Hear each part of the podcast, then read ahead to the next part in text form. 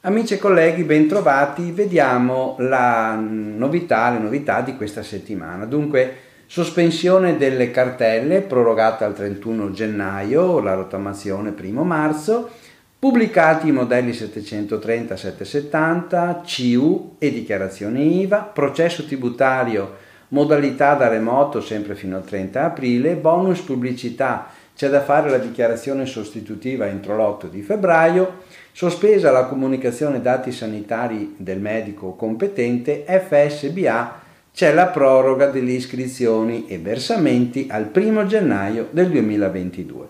Intanto, sospensione cartelle prorogata al 31 gennaio, aggiornamento delle FAC.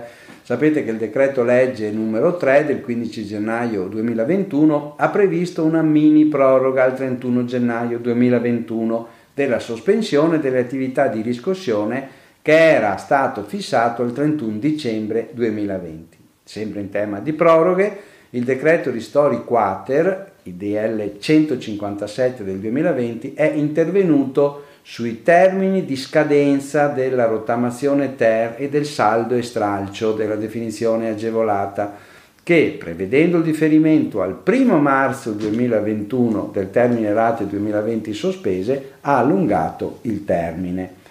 Vi segnalo che a seguito di questi provvedimenti sono state aggiornate al 20 gennaio del 2021 le domande, le FAC, le domande più frequenti sul sito dell'agenzia dove potete andare a verificare se c'è qualcosa che ancora non è chiaro. Pubblicati anche i modelli 730, 770, CIU e IVA. L'Agenzia delle Entrate li ha resi disponibili online con le relative istruzioni.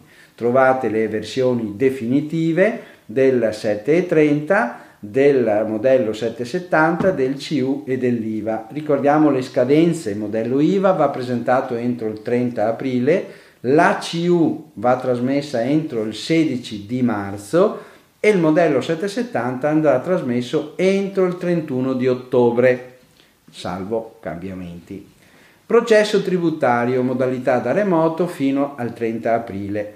L'articolo 27 del decreto Ristori aveva stabilito che fino alla cessazione dello stato di emergenza nazionale da Covid, nel processo tributario è possibile lo svolgimento da remoto delle udienze pubbliche camerali e anche delle Camere di Consiglio. La modalità va autorizzata con decreto motivato del Presidente della Commissione tributaria. Dato che lo stato di emergenza è stato prorogato al 30 aprile, la disposizione è stata ugualmente riconfermata. Da sottolineare che la segreteria della Commissione è tenuta a comunicare data e modalità di connessione alle parti almeno tre giorni prima della data fissata. Viene anche sospesa la comunicazione dati sanitari del medico competente. L'INAIL informa che il Ministero della Salute ha previsto la sospensione dell'obbligo di invio della consueta comunicazione annuale dei dati sanitari dei dipendenti con allegato 3B a carico dei medici competenti e questo per tutto il 2021. Questo viene motivato sempre dalle difficoltà Covid con il particolare carico di lavoro che hanno i medici competenti chiamati ad un'attività di sorveglianza sanitaria attiva straordinaria in questa fase.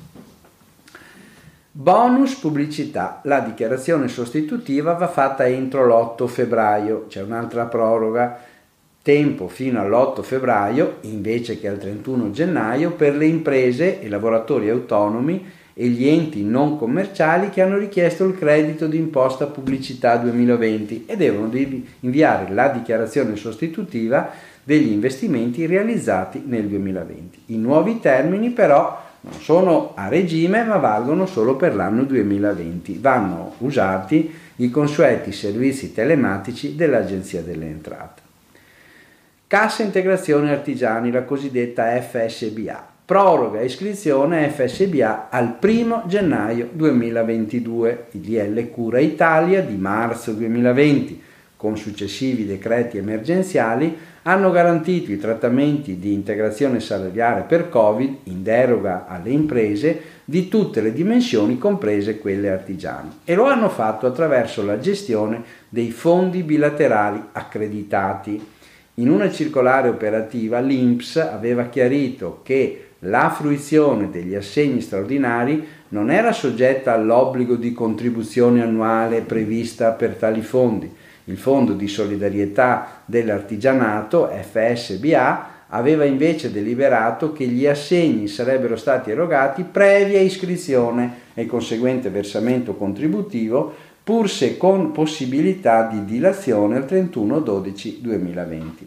Il Tribunale amministrativo del Lazio, in una sua sentenza del 24 dicembre di quest'anno, l'anno scorso 2020, ha però sconfessato l'ente affermando che l'iscrizione è obbligatoria, ma solo come procedura informatica per l'accesso alla piattaforma di gestione.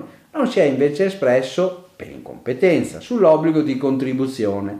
Ora il Fondo bilaterale per l'artigianato, con un comunicato sul proprio sito, datato 15 gennaio, ha riconfermato la propria posizione annunciando nel contempo la dilazione della scadenza di iscrizione e regolarizzazione contributiva dal 1 gennaio 2021 al 1 gennaio 2022. Bene, vi auguro buon lavoro e buona settimana.